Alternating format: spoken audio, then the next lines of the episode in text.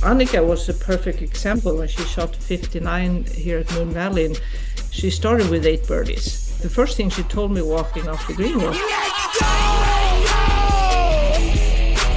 And welcome back. Welcome aboard another Par Train. I'm one of your co-hosts, Evan Singer. Got our other co-host, Matt Cermak, with me. What's up, Ev? Good to be back. What an episode, by the way. Incredible episode. You guys are in for a real treat. Two of the best golf coaches in the world. But before we get to that, if your golf game's off the rails, if you're sick of riding the struggle bus, you come to the right place. Welcome aboard. The Par Train helps frustrated golfers enjoy the ride again.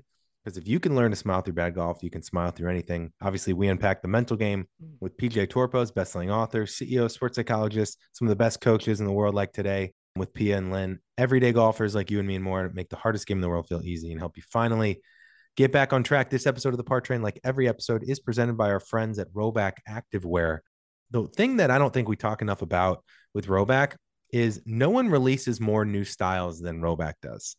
Oh yeah. So Not I, just I new styles though. They're based around themes. yes, right? It theme seems like they've got something for everything. Well, I've been saying on our Instagram story, I'm like, I keep telling myself I'm done. I don't need any more. I'm going to give them away. But then they released the Island Green polo. Then they released the Irish camo for St. Patty's. And I'm like, I need all of these. Yes. And Right. you can't stop. Or you know somebody who needs it, so that's a birthday gift. right. That's So a if you right- guys, yes, exactly. So if you guys haven't gotten any Rhoback stuff, or if you've gotten something, you're looking for something else, tap that link in our bio at the Par Train and it'll auto apply in your cart, get 15% off, or enter the code TRAIN.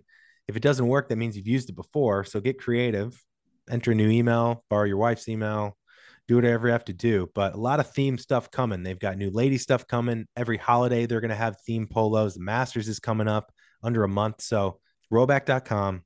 I mean, it's our favorite polo, the best polo in golf it's not even close. hoodies, Q zips, you name it, they got it. Okay, let's give a bit of context on Vision 54 Sure. before we preview this episode. So, Vision 54, if you haven't heard of Pia Nilsson and Lynn Marriott, co founders of Vision 54 Golf School in Arizona, their school, 54 Golf, has been awarded the best school in America multiple times. They've coached players to well over 100 tour victories, LPGA, PGA, European, ladies, European, you name it. Coached 10 different major winners and four number one ranked players in the world.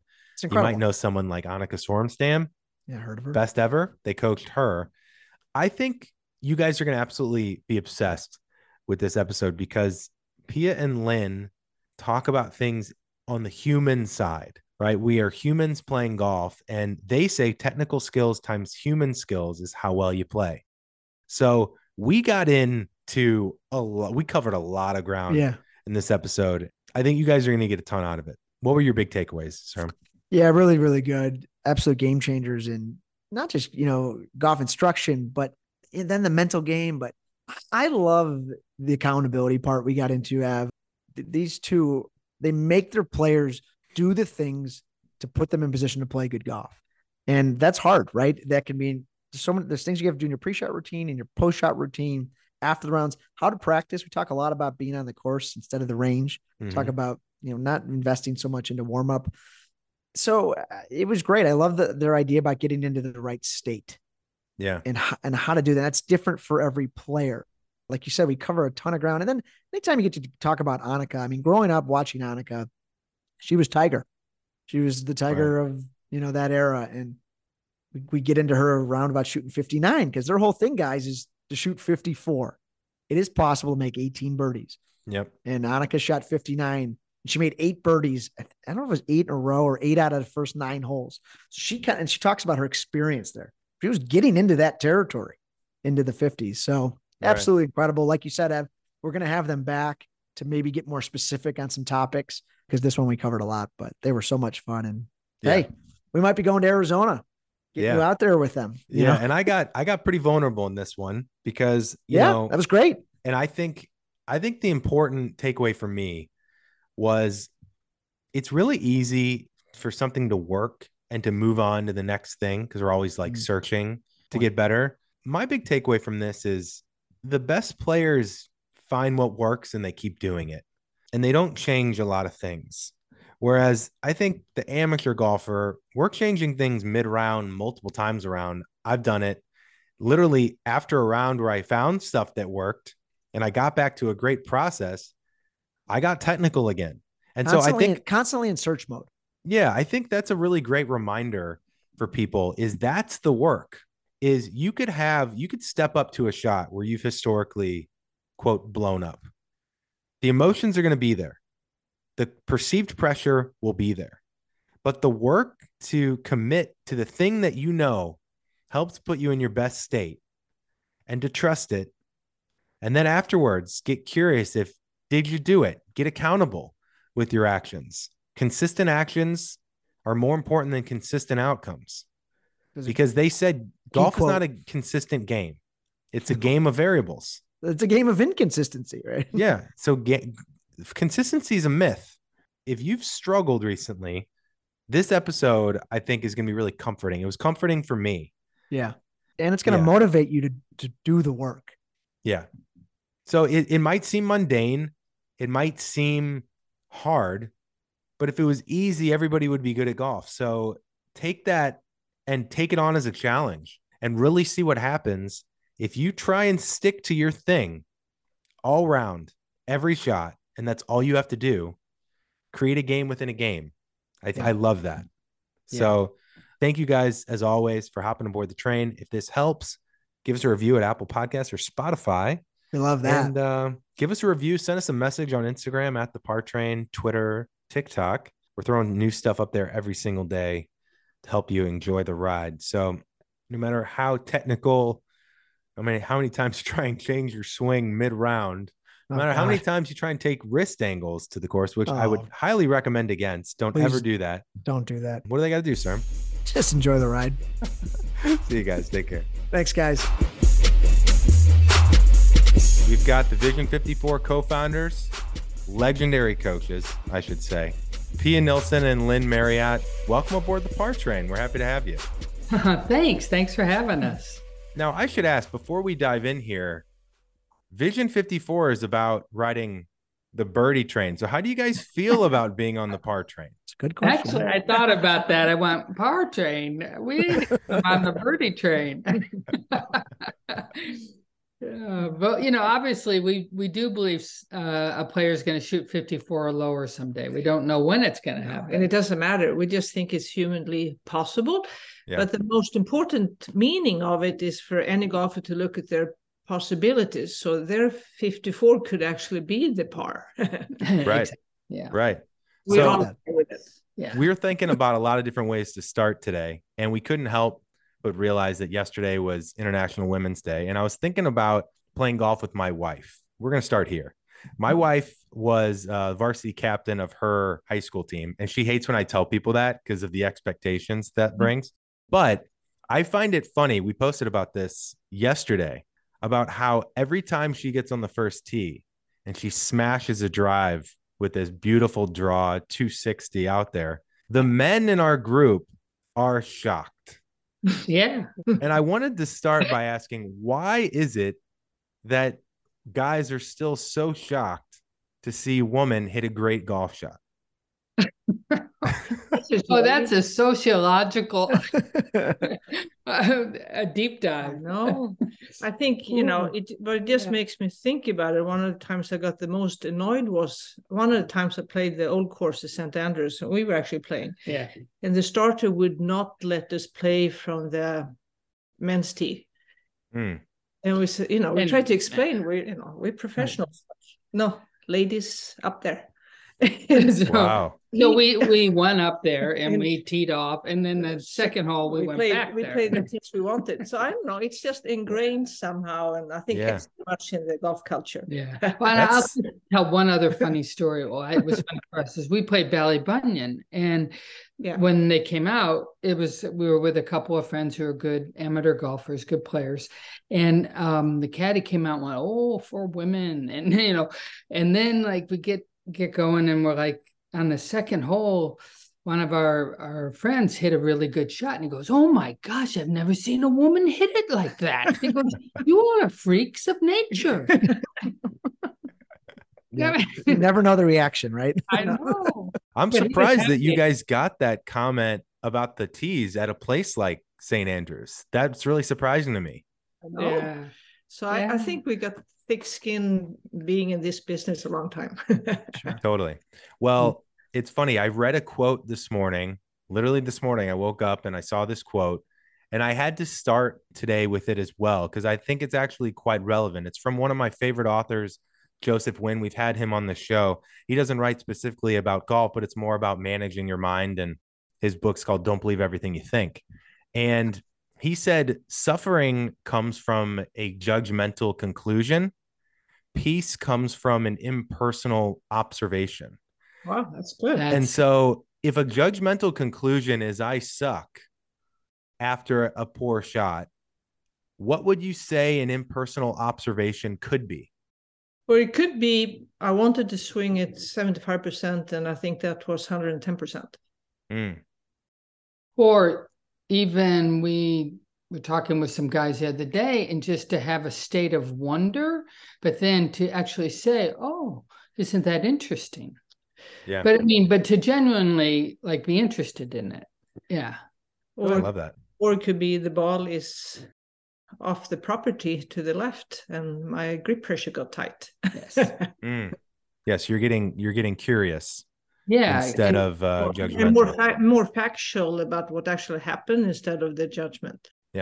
Yeah. That's great. but it requires that you actually do that impersonal meaning dissociated observation many don't realize that dissociating is a skill and so you know having you know a perspective of yourself or third person. or third person So we do a lot of this in our coach training because we think as us as coaches, teachers, is very, very important. We know the difference between judging and actually observing what Mm. ac- what happened.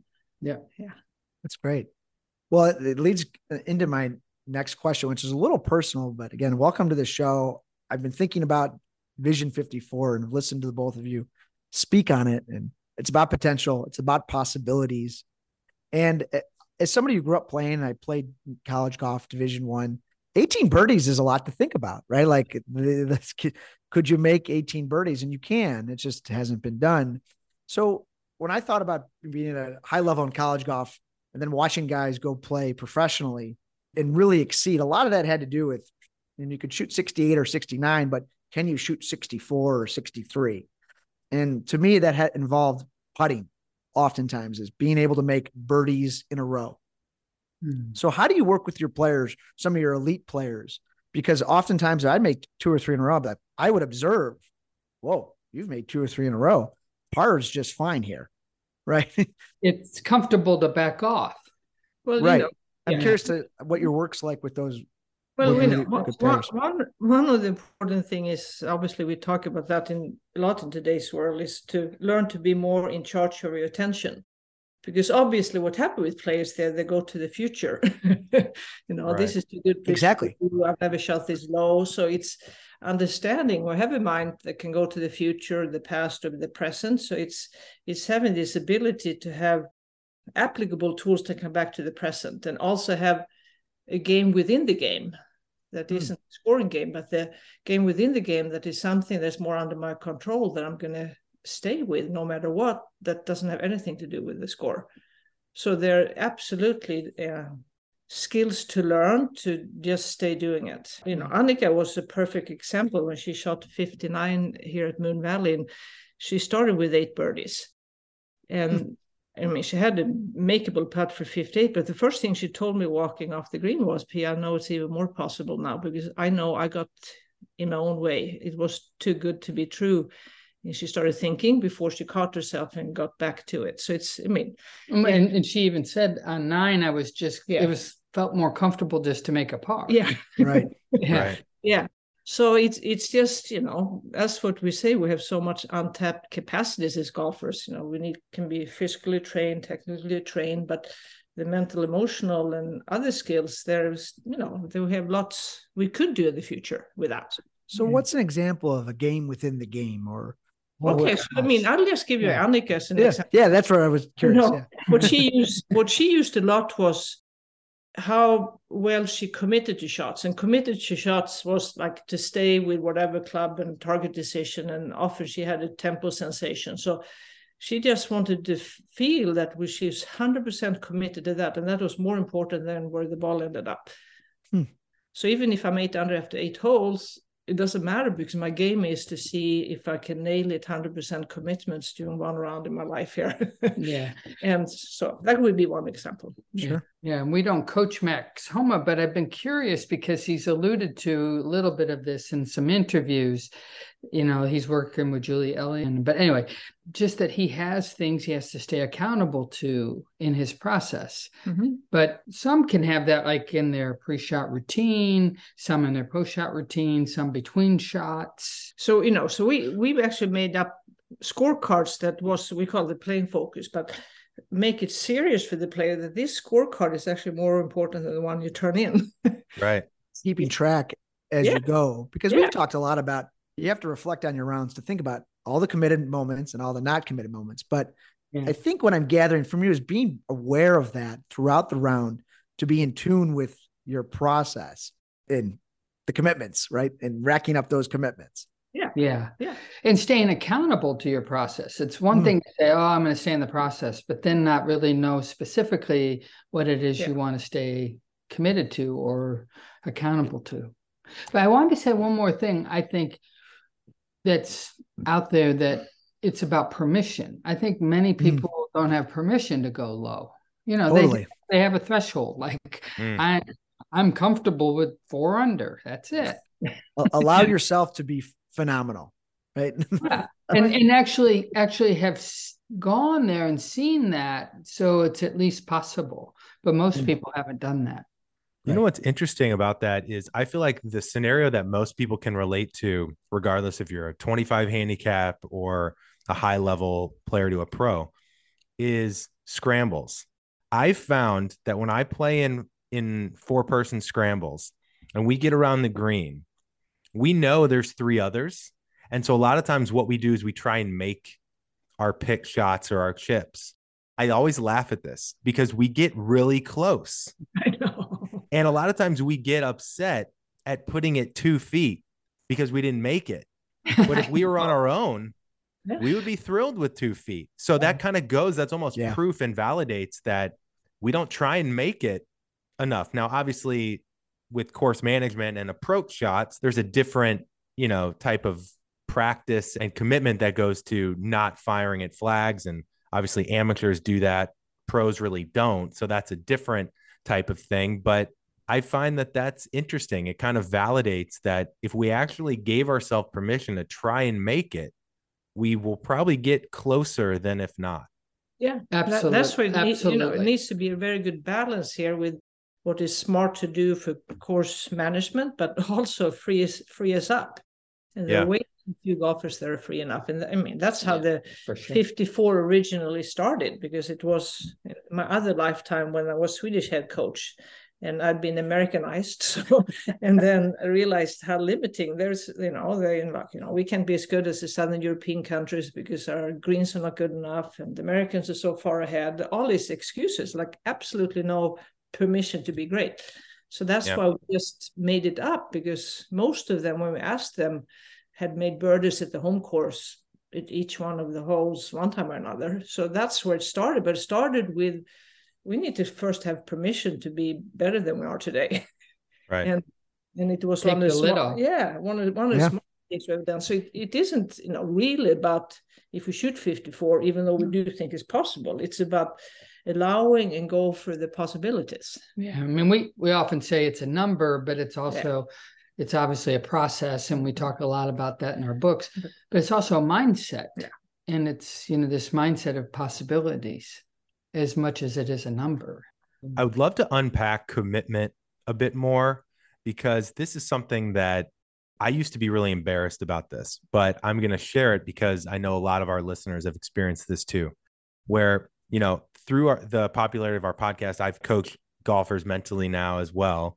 And I've got a ton of, you know, I learned about mindfulness when I was 16. So this has been a huge passion of mine and something that I've been studying. And I've had my own coach for years. Right. And so, I realized that you talked about in in many interviews the power of, and I'll get to commitment in a second, the power of spirit and understanding why you play, right? Mm.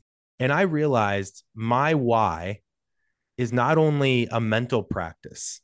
Like I love turning my rounds around. I love feeling pressure and hitting a great shot anyways. Mm-hmm. I love managing my state because it goes throughout my whole life and it feels going through that pressure moment positively on the other side or even negatively but then taking it as a learning through curiosity and bouncing back. To me there's nothing more gratifying than that. And you take that a step further we've helped a lot of people through our show. And so i want to get better so that i can share those learnings for others right? So that's my why now when mm-hmm. you root that and how much i love it and how my identity is wrapped around that.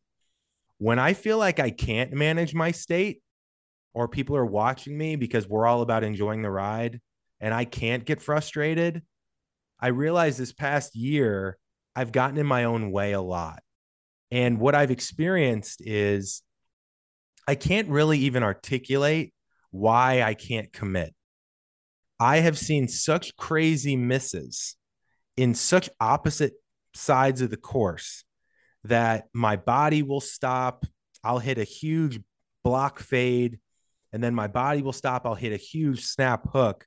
And suddenly I know what's going on. I know that I need to lean into an athletic move and be committed, but I can spiral out of control the entire round of my nervous system just on full drive right? And I know you've said we can't achieve things our nervous systems aren't prepared for. So, mm-hmm. help us unpack commitment for the golfer that's trying to commit the whole round and their body seems to be taking over their ability to do that. Wow. that was a long question, but, yeah, but I, I want actually I well, I want you to talk about we played golf last weekend and we don't we well, you know, because we run a business and we do what we do, we haven't played a lot of golf, you know, in past years, but now we're starting to play a little bit more. And you did a little exercise to be more present with yourself last weekend. Yeah. It was excellent. I know I'll do that, but yeah. then I have all the other things I wanted to say. But, but well, I mean, first of all, like us have to define commitment first. So we just at Vision 54, we we define commitment when I stay with my shot decision and what we call play box focus, like what I want to be aware of during the swing. When I stay with those two till the end of the swing, it's it's a committed shot. So that is important. But so I decided what I didn't want to warm up because sometimes when I hit balls, I just start having expectations. but, but instead of making practice swings, I said I'm just going to see if I can commit to my full process. So I, I hit, I just made like eight swings with a couple different clubs, but I did my whole, you know, think box, like looking at the shot and having the right club and being clear and a good go-to feeling before the shot. And I made the swings with the tempo feeling I wanted, and then I held my finish. So I did the full process, like eight to ten times. With but no ball. No, but I, I in Aspertil, was that a good shot? And I said, yeah, because I did exactly. So I just had a self-talk. And then I've never gone out to play with only doing that. But it was like an awesome experience. I mean, mm. awesome. Because I realized I stayed with the process so much better to the finish. And I just realized I need to do this a lot more. And I think many of our, our golfers coming to us can have a lot of help with that. So I think what Lynn was alluding to, we think we practice not enough the the process of playing the game that isn't about the outcome. And and ball, and yeah. Well, and everyone as you were talking, I, I just thought to myself, of course, like we've experienced it too. Like, oh my God, look at they're watching us now. Are they gonna do their 54 thing? Whatever. You know, and you get caught up in it. So you're now I'll just speak for myself. Like then my attention is outward. It's outside of me. And like, okay, then I come back and try to commit to the shot. And I can't quite get embodied yet or again in my process. And what I saw Pia do last weekend was just so cool because she totally embodied the process, the decision, the state over the ball, during the how swing. she wanted during the swing, and then what how she wanted to react, even though there wasn't any golf ball. you know, right. so that's a deep embodiment of the process. And so that I think more golf. So we were laughing. We go, how how many holes could you actually go out on the golf course and do this with? Again, no golf ball. But you know, you do it and then you go out to where you think your ball might be and then do it again. And I, I know it sounds a little kooky, but we said maybe we could get people to do that for three holes at least. Mhm. But it's just it's an inner experience that needs discipline, Yeah, if that makes sense. it Yeah. does. All right, guys, stay seated. Train's going to make a quick stop, and then we'll get the train right back on track. You thought last week was exciting news from TaylorMade? I got even bigger news for you this week. Okay. I've talked about last week about how great the app is to get basically free coaching for two months using our code TRAIN, which is unheard of. Two months of free coaching is could be thousands of dollars for you for free. But this week, I know you guys like new equipment. Who doesn't love a new driver? I got something for you that you're going to freak out about because I'm freaking out about it and I can't even win it. So here's the deal the My TaylorMade Plus app is so cool. I love that TaylorMade did this. No other manufacturer is doing this. It's called Try Then Buy. Okay. So you go to the My TaylorMade Plus app, you enter the code TRAIN, you go to the shop section, then Try Then Buy. You can customize a brand new Stealth 2, Stealth 2 Plus driver. You only keep it if you crush it. Okay. They give you two weeks. Now, some stores like Roger Dunn in LA, they do this, but it's not custom. This is custom. So you can get a custom driver. And if you don't absolutely crush it on the course where it matters, then you can send it back free of charge. Now, that alone is awesome. But wait, there's more. This week that you're listening to the pod, this next week, we're doing a giveaway for everyone that signs up on the My TaylorMade Plus app, downloads the app, and enters the code TRAIN. You will be entered. I will pick one lucky winner to get a brand new custom Stealth 2 driver. Yes, that's right. A brand new custom Stealth 2 driver. And guess what? For all of you that don't win, you can also design a Stealth 2 driver of your liking and only pay if you crush it and it beats your current gamer. Can't really beat that. Now, just to clarify, the try then buy feature of the app anybody can use at any time. So if you don't win the giveaway, which is a free driver, then you can go on try then buy, design an entirely custom driver of your liking, and if you don't crush it, you send it back free of charge. So there's the giveaway part, free driver, the winner gets to keep. Or if you don't win the giveaway, try then buy, get a, a brand new driver, custom driver, and if you don't love it, you send it back. So tap the link in our show notes. That'll take you right to the app. Download the app, enter the code TRAIN, and you'll get free coaching. You'll get access to the giveaway for a brand new custom driver and all the other stuff we're going to talk about in the next few weeks that this app does. It's a powerhouse. So go to those show notes, download the app, enter the code TRAIN, or just go to our Instagram page, tap the link in the bio, and you'll see the top link is also the link to download the app to make it easy on you. All right, guys, best of luck, and let's get back on track. Yeah, you mentioned a little bit about hitting, not wanting to hit so many balls before you warm up. So often we get confused with what it means to warm up versus make swings, think, play, and oftentimes and stretch, getting loose. Maybe if we spend more time stretching and actually physically getting loose as opposed to trying to hit golf shots, working on our swing before the range because we think we're getting loose, we might do a better job, right? What do you think? Well, you know, we it's a big topic, Yeah. and obviously at our golf schools it comes up, and we just made it really, really clear to them that how you hit it in warm up is no indication of what's going to happen on the course. I mean, we None. we have Yeah, seen we- so many, correlation. including best tour players. There is the striping it, and then it's like gone. Or you know the opposite, you don't hit it good, and suddenly it comes together. So it's realizing it's about warming up and creating confidence. So for me personally, hitting balls is not that important. It's about stretching, creating the state I want. And now, like I did the other day, I just practice the process.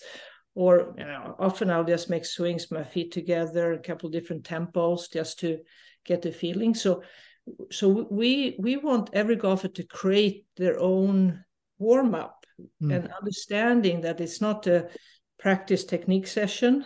It's not about seeing what's going to happen today. it's about calibrating yourself, your body, your mind, and you know, be warmed up, and then decide what you're going to commit to. Yeah. It kind of Yeah, no. reminds me of this line in your book from Amy Cuddy of Harvard did a study about body language. Yeah. And it says, uh, I think it said your body shapes who you are. Mm-hmm. And I think it's so funny because some people might listen to this show and they're like, how is holding my shoulders back going to help me not hit my push slice and my snap hook that I've been playing with? Right. It, they feel like two separate things. But what I've learned is so many of things are actually counterintuitive. Like you actually have to believe or carry yourself as if, act as if to help give yourself the chance to perform. So talk about the importance of embodiment and and your body because people think we're a mental game show but as you guys know it's it goes back and forth right it's all one thing so talk about the power of the body of how you can use that to maybe managing your state because i know i want to get into managing state too well you know i was thinking that because we didn't quite finish the the challenge you brought up there yeah. You know there, there are many many things but uh, it looks more to be something happening in your body and more emotional management. Right. Is different for us than mental management. If you know that your body is getting tight and stuck or whatever then of course between shots or before your routine, you need to do more to jog a little bit or jumping jacks or do some progressive, you know, relaxation. relaxation. Sure. You need you need to learn things and make sure you're breathing so you have oxygen yeah. in the system. So if we see a player under pressure, like suddenly the swing goes off because the body's not even moving, we just know that okay, under pressure these things happen to this player. So how can we help him or her manage that and the more they're thinking the less feeling they're going to have of what their body is doing so it's of course learning how to you know manage the quiet the mind but also doing more like tightening relaxing you know jumping jacks getting a more of a body feel. And we alluded to that earlier because when we play golf we are a human being who plays this game of golf. And as a human we have the body the mind and the emotion. And we have a state of mind and body and emotion every day, always. But this state we have is going to affect our ability to make a technical swing. So, you know, what you talked about there is just figuring out what is it? Is it more mental state management or emotional state or more body state management mm-hmm. I need to be able to access this the swing I know how to make? Yeah, I think yeah. for me, the interesting thing is I've found that my best golf has come when I feel a really lightness yeah. in my transition. Right. I was just wow, I was just gonna so, bring that yeah. up. That that's often where people feel like they're not in their body yeah. in transition. And if right? you just fight it by mental, I'm gonna commit, I'm gonna commit mentally, it's not gonna help you because no. Hmm. a lot of pressure on yourself. Right? Well, yeah. And, and, you're actually just you're not there. No. You're actually right not in your body right there. Something, yeah. something happened. You lost awareness of your body in the club in space. And you know what's interesting is I've I've realized recently that my biggest challenge is I know that I roll the club open and the club's open at the top and I come a little in over the top, just like most amateurs, right? Played baseball, but it Even doesn't matter. Pros, most, Ev. most people do that. it's, it's pros do it too. Pros do it too, right? Absolutely. So for me, it's so funny. I know I need to have that lightness and transition, but I've experienced on the course in pressure moments. That's letting go, which to me is opening the face, right? It's not closing the face. And so in those pressure moments, I lose that lightness in the transition, which is ironically the one thing I need to hit a better shot. And so that's been a challenge to, I know I need to do it, right? But the emotional state, because I think emotions make memories stick, right? So I've had these moments where I go to these events and I feel like I don't know, I can't hit any shot. And I think that's always been my biggest fear is I experienced it for a few holes with Matt in Florida when we were down there for the PGA show. First few holes, getting technical. We're talking about takeaway the whole week. And I let go of all that and then I started to play golf. But it's interesting how those past memories of being in these moments that you want to play your best. And I feel like I'm a sliver of myself. I literally, I would be happy getting a bogey, right? Like just all over the place off the tee, always behind the eight ball. Those really were painful. And I think that's what people don't give themselves enough credit for is like it sounds dramatic, but that's trauma. Like you're in front of people, you put a lot of time and effort into this game, you care a lot about it. I talked about what I identify with. So managing that is really important to me. So when I feel like I can't help myself and I'm trying to help others, it feels like you're a hypocrite. You know, it feels really painful. Yeah. And so I think a lot of people struggle with that is these traumas of these memories of the past carrying into the present and that impacts your ability to manage your state and and lean into the sensory state that helps you hit great shots right. Yeah and you know Absolutely. it, it, it just well it just speaks to like in our opinion every golfer ever starts the game should learn what we call the memory box how you react after a shot. You know if we can get that to be as important as how you hold the golf club we mm. can really help golfers in the future.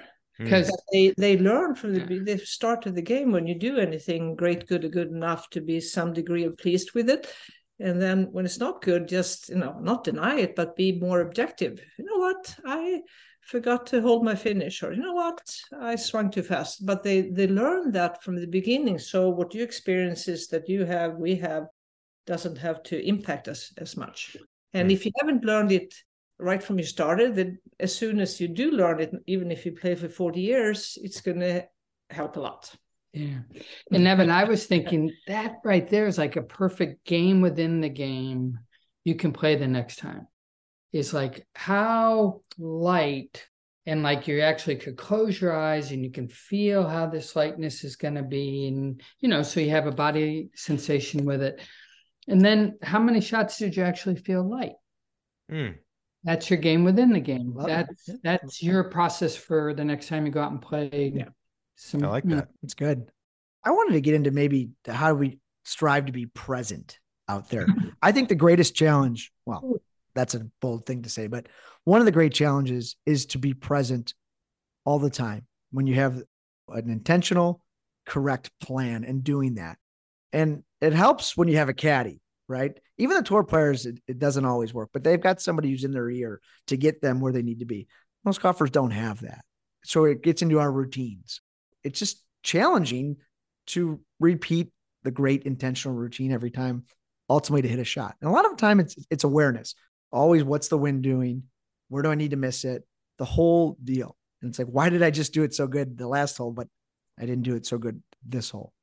Well, you know, first of all, I think yep we think why this is happening because we're just lacking in our industry enough golfers who actually get coaching on the golf course and hmm. and and training to yeah. be present. Yeah, because yeah. too much too much on the range. Yeah, I mean oh, the game yeah. is played on the course, and and that's where you need to have you know assignments and exercises to do to be good at this, or also some coaching to learn to do it well because we can't just like keep hitting balls on the range and then tell people, you know, go out and trust it now and figure it out. Because so that is like the main, really main main thing why this is an issue. Well, and, that and just the times we live in. Yeah. You know, the the studies say that we, you know, our attention span has been cut in half. You know, and mm. you know, there's so many studies with all that that are so interesting now that are coming out. I mean, we are you know, we're all attention deficit. Hmm. so, you know, what Pia just said is so important because what happens is people hit ball after ball after ball on the range, you know, that scrape and hit routine. Sure. And it's not, doesn't have context, it doesn't have space, it doesn't have time that, you know, simulates what's really going to be on the golf course. And so you're actually, I said this, I've said this recently you're training yourself to be even more attention deficit by hitting those many balls that fast. Yeah. yeah. Or you're training an attention that doesn't have context to what you're about to go do. Yeah. So we tell people, you know, we can't be present the whole time. even Dalai Lama is not present the whole time. right. But when you want to, you uh, know exactly how to do it. So, right. so we we keep since we do a lot of on course uh, training and coaching with all our golfers. So we we help them because everybody realized before a golf shot is a really good idea to get present. I might have been talking about you know business or news or movies, whatever, but it's to get back. And we help them with different options. So some realize, look, you know what? If when I stand behind the ball and I just feel my feet, it's perfect because I feel my feet, I know I'm present. You know, or some like just a tactile Hmm. feel, hands on the club, and they get present that way. Or some just take a moment and just listen to wind or bird or whatever, so Yeah. they know, wow. It's almost like there has to be a, a trigger, right? Yes. Yeah, To, right. that- to, to get started when, when you're over the ball. I mean, Go- so it's ahead. just like yeah, so it's just like you know, and if you meditate, you have a mantra that helps you here. Here we have, you know, you need to have something like I'm going to look at the tree, or I'm going to feel my fingers or feet, or feel the breath, or something that you know. When I do that, it gets me back to being present, and I'm going to give that Totally. into. You know, after I pick my club, I know where I'm going to aim. I'm just going to have a second or two when I get present, or so that's what we found the only thing that works that we help them with something they take action on that brings them back to right here so much of it is taking action. So much of it is doing actual things, right? Emotions, like yeah eh, right, and and, Yeah. re- Taking just- it- reminding yourself of that and doing it. And if you don't, you're just i Yeah, think you know it's, exactly. it's our exactly. our big learning after doing this for quite a few decades now from having general ideas and thoughts and concepts was taken the longest is to make it applicable doable scalable Trainable. trainable Mm. just like when I work on my technique, I get drills to do or whatever. If I go to the gym, I get drills. But here with these skills, that they don't become just concepts that we talk about. or they don't stay just abstract, like Yeah. be present. Or Like, trust. I mean, Right. that's an awesome thing to say, but it's another thing to actually, well, Yeah. how do I do that? You know, and how Right. do I how do I experience that and Yeah. then train it and then, then again stay accountable to it. yeah, and I can build it into my game plan on the course. Yeah. I think This is- accountability have it is, Yeah. is, is so key too, but understanding Yes. what that actually is. And you This is going to sound so it. meta. This is going to sound so meta. So forgive me. But my wife and I meditate together every morning. Okay. Mhm. She's doing like a 30 day challenge and and all these things. And it's on the Calm app, I think. And it's so funny. We're going through this meditation, right? And one day it's about it's very specific triggers and things. Let's focus on this. Imagine you're here. And I was in my golf swing the whole meditation. I was thinking about takeaway. I was thinking about my last range session. Tara's like, How was it for you? I was like, I literally was thinking about my golf swing the entire time, which shows how much it's been weighing on me, right? It reveals a lot. Yeah. But then here's the that's funny normal thing. too. Yeah. Here's the funny thing. The next morning, a couple days ago, the guy who was leading it said, Here's permission to do nothing. Whatever thoughts come up, think them. Mhm. Thinking about your to do list, think them. And you know what's so funny? That meditation, I was the most present. and I think it's so it's funny, you know, you guys were talking about you got to do something. But sometimes I wonder for golfers that get really caught up in a lot of information, a lot of YouTube videos, a lot of technique, permission to do nothing could be something because mm-hmm. you're almost giving yourself permission to take whatever comes up in, which is a big part of being present and allowing that stuff to happen versus combating and avoiding that stuff that comes in. You Yeah. can't you can't suppress Right. the thoughts, right? Right. Yeah. Oh no, no, they're just they're gonna keep coming and coming and you know, yeah. Yeah. Maybe Absolute- talk about that of how giving yourself permission to allow whatever to come in could be really powerful for someone Oh, that's struggling with that. Oh, very, very much. Yeah. Very much. I mean, especially between shots. very, very much. Yeah. you know that that those things are you know but i would say that the research says and this is this is dr debbie crews's research and she's done this with her optitrain app and looking at brainwaves where we most need to be present is the two seconds before takeaway Hmm. Hmm. that that we can't be like oh yeah i'm gonna have chicken noodle soup for dinner you know like, like you know, no i mean you actually have to be there those couple of seconds Maybe I'm present to saying that. well yeah Well, I you, you uh, we love your box concepts and theories, and I really was gravitating towards think box versus play box Uh-huh. that, that you have. Maybe you could maybe talk about what that really means and the do's and don'ts of both of them, because I thought you've done some great videos there And for our listeners, I think there's probably some misconceptions. Yeah. No, but you mean first of all, the if you do think box, play box, and then memory box is your push shot reaction. I mean, it, it's to realize that every shot has a future, present, and a past, and it's pretty cool how our game is set up that way. The core of the think box is to get a clear clarity about the decision and get an internal go signal. Yeah. So if you do cartwheels, we don't care. It's about you know clarity about where you're going in club and internal go signal. And we just found many have skipped that second part. They they they spend most of their time trying to make Yeah. the right club choice Yeah. or shot choice. But choice. never check in on if they actually trust that decision. Yeah. or- Mm, and already getting into state. So we like the Mm. players to because there aren't any set formulas, but we have exercise explorations that they get to do, so they figure out. Oh, it's much better for me to take a breath because I relax. Or no, it's much better for me to feel my adrenaline or whatever. I mean, we so it's all about being decisive and internal go signal. And you know, for some, back to like the Amy Cuddy thing, that they just change their body language in the think box. Yeah. Now they're in a different state. Yeah, and some They feel like, oh wow, yeah, I got this. and for some it Yeah. doesn't make a difference. at all. And then some like to say the decision out loud, you know, jabber, jabber, jabber. I mean, you see that with Spieth. Um, and then some, you know, need to be very internal and not be talking at all. Yeah. You know, Annika would often say to her caddy, thank you, which meant he needs to walk away now. and so Sure. he could get into Yeah. her space to, that was her trigger. I'm I'm ready to go. Yeah, in, in the think box. Yeah. And then, you know, the think box in general, we just found we want to help them make it as simple as possible because in today's game, there are just so many totally overdoing it. So it's not only bad for pace of play, but it makes it mm. hard for them to stay with the 18 holes. So we we spend a lot of time figuring out, you know, if they really know they need to make a practice swing, but they have a tendency to make four of them, we really help them to get what they need out of it in one try. so, you know, so it's but these are things that only happens on the golf course, not on the range. So so Yeah. would that be a good summary of the think box? Yeah. Yeah. Yeah.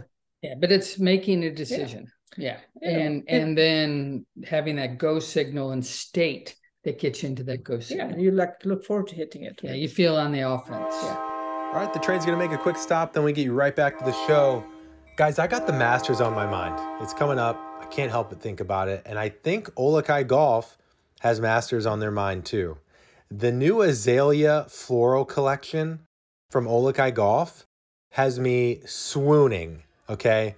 I just played nine holes in my new shoes and I came back in and no joke, I literally went to my my parents in law's uh, guest room, washed them immediately because I didn't want one ounce of dirt on these beauties. Okay.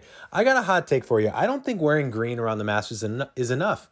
I think you need an azalea floral print to really show people that you like the Masters and that you're a true golfer, really. So, tap that link in our show notes or go to our bio on Instagram at the Par Train. There will always be an Olukai link in there. You tap that link, you'll get free shipping. But guys, check these new shoes out. I'm telling you, they're the coolest golf shoes I've ever worn. No joke. I'm not making that up. It's subtle. It's not crazy, but they do have a crazy option if you want it. And they even have golf sandals. You heard me say that. They have golf flip flops. So if you want them just for playing around, going to the beach, whatever, going on vacation, they work for that. If you want to take them out to the course, they work for that too. Olukai has outdone themselves. It's the coolest collection I've maybe ever seen from a golf shoe standpoint. So tap the link in our bio at the Par Train and you'll get free shipping, or go to the show notes and you'll get free shipping as well. All right, thanks guys. Let's get back to the show. the play box, you talk about, you know, uh, you do that. You did a great video of you see people setting up and shoulders are going this way, heads here, because you see people thinking through their mechanics over the ball. No good. But what about a rehearsal waggle? Would Oh, that be breaking that- the that- rules too, or because Oh, Okay, no, so okay, oh, Okay. the- Yeah. here's chunked up version of the play box. So because it's a takeaway feel for me? No, yeah, it's an analog, uh-huh. probably something analog you need. Yeah, So play box, first of all, is just what naturally occurs in everything. If anyone plays basketball or football or any other sport and we're more reactionary, they are more seeing, feeling into the shot and target, and they're not working on pieces of the motion. or you know if we talk to world class surgeons or musicians you know when you perform you're just you're in it you're not preparing anymore you're not right. fixing anything you're you're there feeling just and to, you, you, you're embodying yeah. it yeah. and in many games or performances makes you step into just being more sensory into what you're doing like Yo-Yo Ma says he, he's emotionally just engaged in his music and but because of golf the ball is sitting still and it's not reactionary. It's tough. And yeah. our our profession, we're pollute with thinking and pieces of the swing. Most I love, yeah. Most golfers has never learned to. Okay, I can work on my technique and swing and practice sessions at home and all of that. But when I go out to be a performer in the golf course, I need to play with the technique I got. So the playbox is all about learning. I made a decision. I'm going to step into being an athlete seeing, feeling, sensing, whatever works for me to the finish of my swing. That helps my technical motion. And most people need to do a waggle and stay in motion. Yeah. We love all that. So I mean, an, an analog state is actually yeah. preferable. I mean, it's yeah. it's part of a so, good performance. Some state. keep more a technical feel. They maybe feel their shoulders are rotating, but they're not thinking about it anymore. So the main thing that's it. Learning. learning. Yeah, it's exactly not cognitive that. thinking. It's stepping into something sensory to the finish that helps your motion or stroke. Jon Rahm's feet, I think, are a great example. It's like he's just doing this little dance, right? He's just feeling, but it's he's not thinking about it. It's no. just is that I think that's what you're getting to a little bit yeah. too. Yeah, and, and again, like some people will say, "Oh, you're supposed to be visual. You're supposed to visualize a target." And how many times have, has Tiger said, "No, I actually don't visualize. I I feel the target in my hands." Mm mm-hmm. you know, and I can have this feel with my body of what I'm going to do. I'm not visualizing. So everybody's play box is really different. So that's once yeah, again, we, really give, we give them a big Swedish smorgasbord with many options. So that because they're never tested different things. So we need, we need to help them figure out what works and why we put the time limit on it. Because when we see people stay too long over the ball, it might work on the range, but under perceived pressure, we we get distracted. Yeah. So we want to help them to be able to play on the golf course, and the shorter amount of time needed, it's easier to to pull it off under perceived pressure. So, yeah, yeah, and I think the range, we've all had experiences where we know we get immediate validation that when I get my hand here, I get a better result. So that way I have to take that to the course because without that, I won't perform. So it's a lack of self belief. But to your point, Pia, that's not the same as the shot under pressure over water. So mm-hmm. you can't compare. I'm worried about that player who goes, I, I've got to have this feel. Yeah. It's a one piece of the swing feel. Right. Yeah. Oh, it's because you're searching, right? You're always searching for that perfect feel. Yeah. But that's why when we take golfers as all level out on the golf course and do this, it comes alive because then they realize, like, wow, you know, if I don't stay focused on my tempo out here, I'm like cooked. It doesn't matter what I worked on on the range. So mm-hmm. things just becomes more obvious that of course I work on my technique and I want to improve my technique, but it doesn't you don't move that technical practice with you being a performer. Yeah, I liked what Neil from No Laying Up told you guys when you worked with him live on the, on their show. I like that he said what helped him go from an eight to a two was literally the discipline to not have to swing out of his shoes with the driver. Mm-hmm. Like, and he hits it a long way. So it's easy to get intoxicated over being 30 yards ahead of everyone in your group. But he eliminated the big miss, not from a technical thing, simply just from the discipline of swinging lighter and getting something in play, yeah, which is, I guess, his game within a game. Yeah. To think that way. Yeah. Oh, no, we just did a session with him again a couple of days ago. oh, really? yeah. yeah. It, yeah. It seems like to me, you guys keep me honest, but it seems like to me, the North Star of all of this, of each box, is to get to the state that you described, Lynn, which is I got this. Mm-hmm. If you can get to a feeling, whether it's true or not, if you can get to a feeling of, I got this, I think that's the goal. Yeah. Well, yeah, yeah, partly, but the play box is not enough to say I got it. I actually need to stay with it, whatever it is to the finish too, and that's more than I got it. Yeah. yeah. Yeah. True.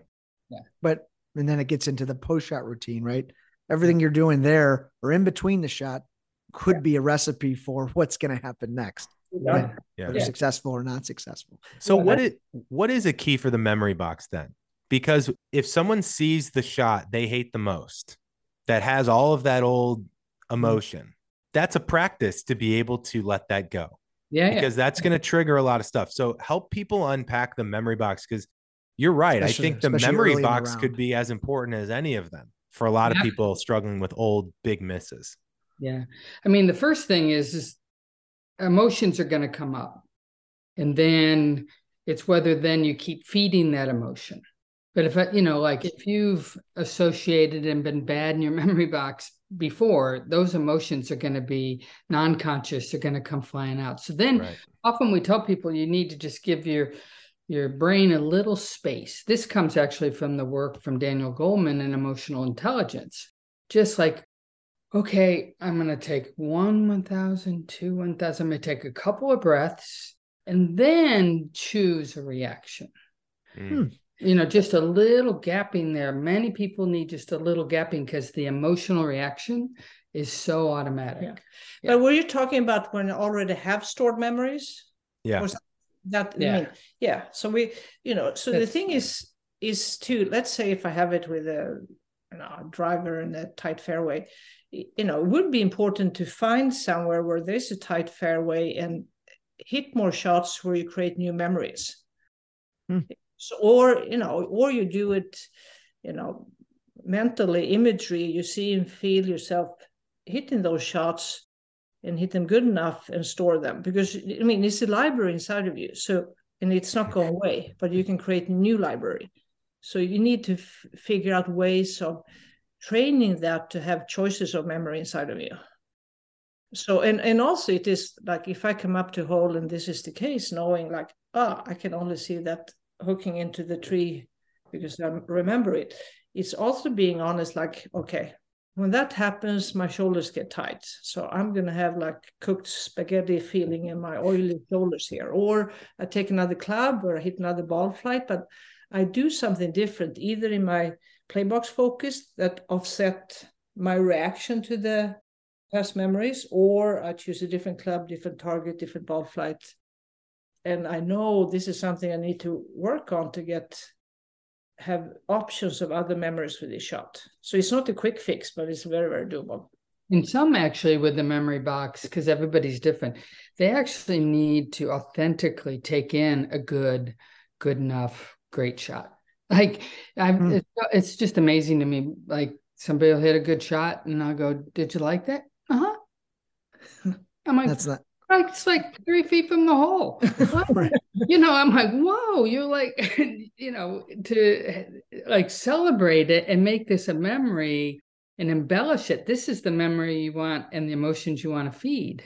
Well, That's that's a great point because all we do is draw on, even in the good rounds, what held us back, Yeah. and, and we don't celebrate Yeah. the, the No. great, so many great swings, moves, putts, chips, So, so what Linda Exactly. or, says, or, or it- overcoming moments. Good, yeah, what Lynn said is so important because that's how you can come up to those tee shots or the shot over the water with another option of memory because you need to have actually stored some of those before, otherwise it can't happen.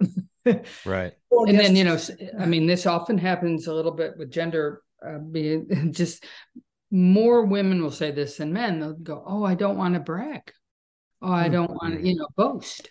I'm like, that has nothing to do with it. You want to actually store a memory that you can then Yeah. refer to later on. So you get this go signal, you know, for a future shot. but so it's learning to do it if you're more comfortable internally. No one needs to know about it. Yeah. you know something that we haven't talked about explicitly really ever matt is how difficult it is to keep doing something that works it's so counterintuitive.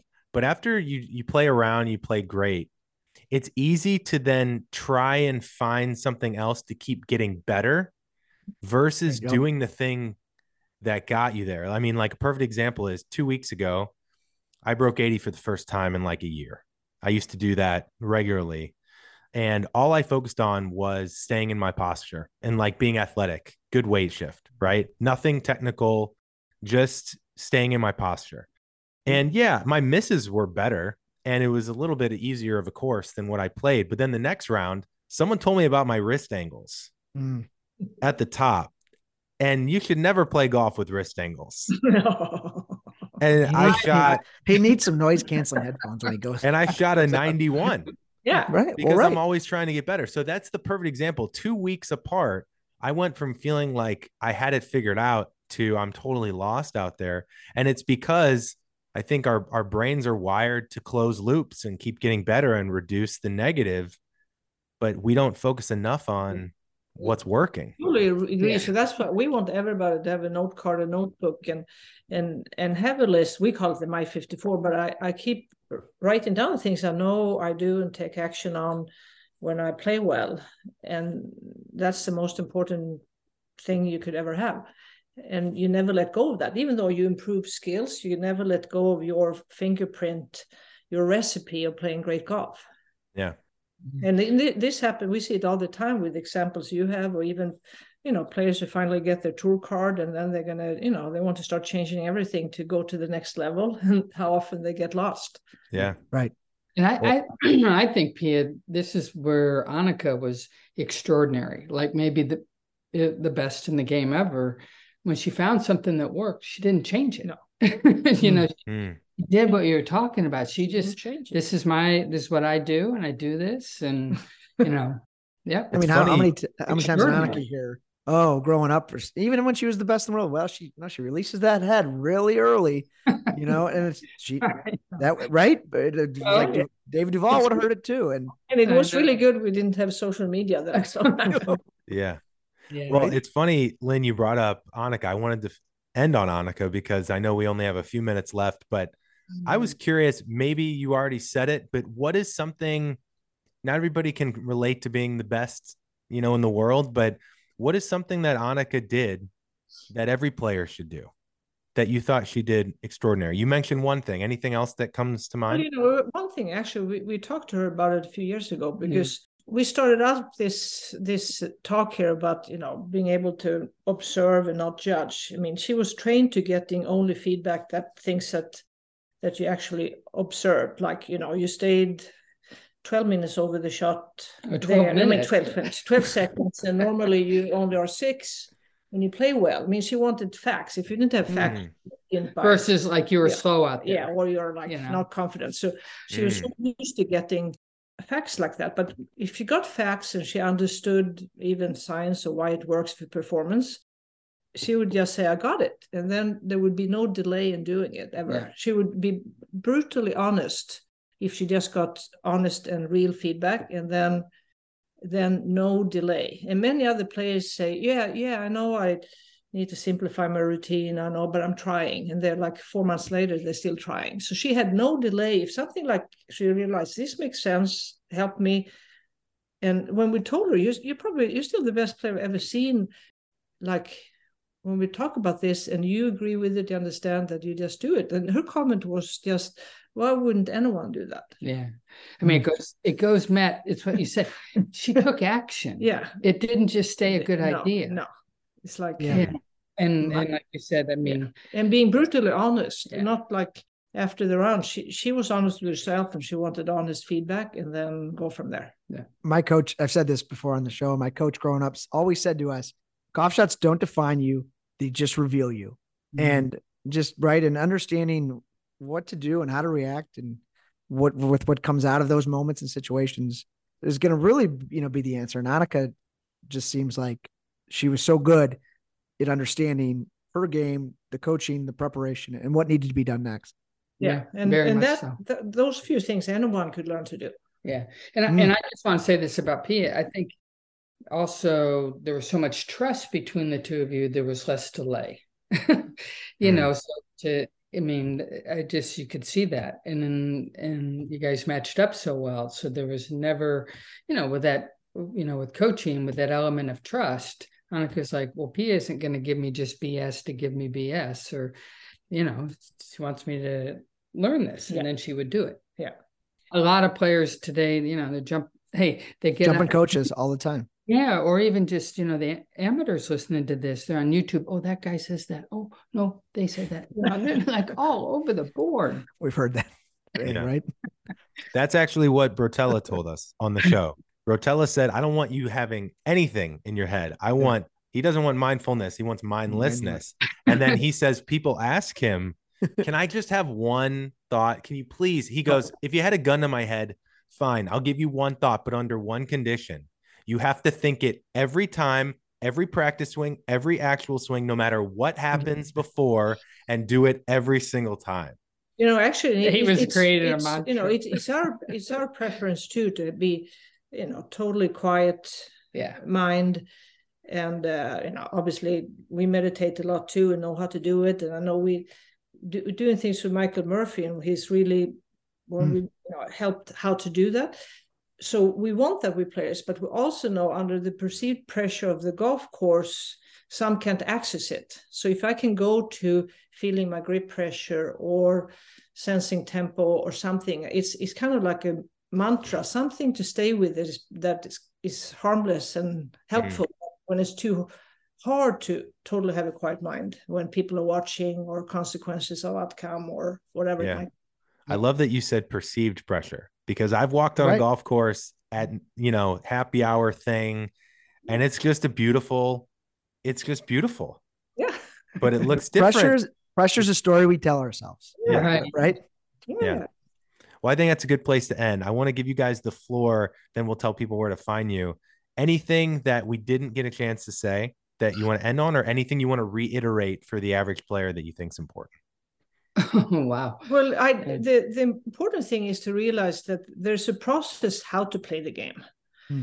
and please don't only learn like the details of the technical swing, which is important. We need to learn this process of playing the game on the golf course, and it's so doable, and it's only going to make it more fun to play, and you're going to play better. So, I mean, that's would be one thing. Yeah, and Mm. you know, we haven't talked about this, but many want to be more consistent. They're looking for consistent outcomes. What we're looking for are consistent actions. Like once you know your my 54, your Yeah. process, Yeah. then be consistent with that. You know. Yeah. because the I- variabilities can that. always be there, but the actions can be. Yeah, can be consistent. Yeah. I think I've heard you guys say consistency in in golf is a myth. It's everything's variable.